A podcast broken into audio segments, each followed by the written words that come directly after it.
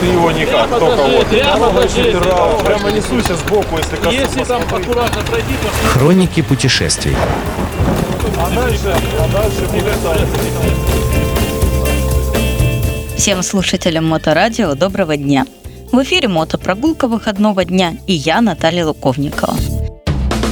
Пока мотосезон ввиду погоды задерживается, снова вернемся, как и было обещано в прошлом выпуске, в деревню Колчаново. На этот раз предмет нашего интереса – церковь Рождества Христова на Рождественском Сяськом погосте, которая сохранилась гораздо хуже храма Тихвинской иконы Божьей Матери, а построена была раньше.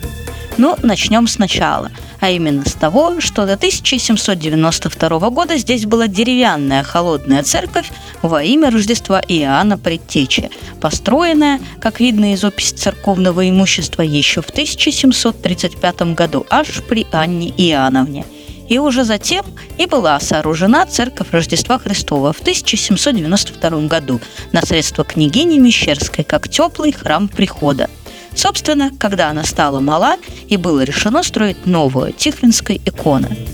Каков был облик церкви Рождества Христова? Это была кирпичная однокупольная церковь в стиле классицизма с колокольней, сравнительно небольшая по размерам. Ко входу в церковь вела широкая лестница, а сам фасад был украшен массивными полуколоннами дорического ордера. Кстати, несмотря на сильное разрушение и заросли, эта лестница и полуколонны до сих пор выглядят весьма торжественно. Церковь была окружена бревенчатой оградой, и в ограде было кладбище. Когда построили новый храм, колокола с колокольни были сняты и повешены в новой церкви. Кстати, закрыта она также в 1938 году, а вовсе не ранее, но состояние ее ныне более плачевное. Например, своды не сохранились. Есть остатки колокольни, Несмотря на то, что внутри церковь тоже сильно заросла, кое-что еще можно рассмотреть.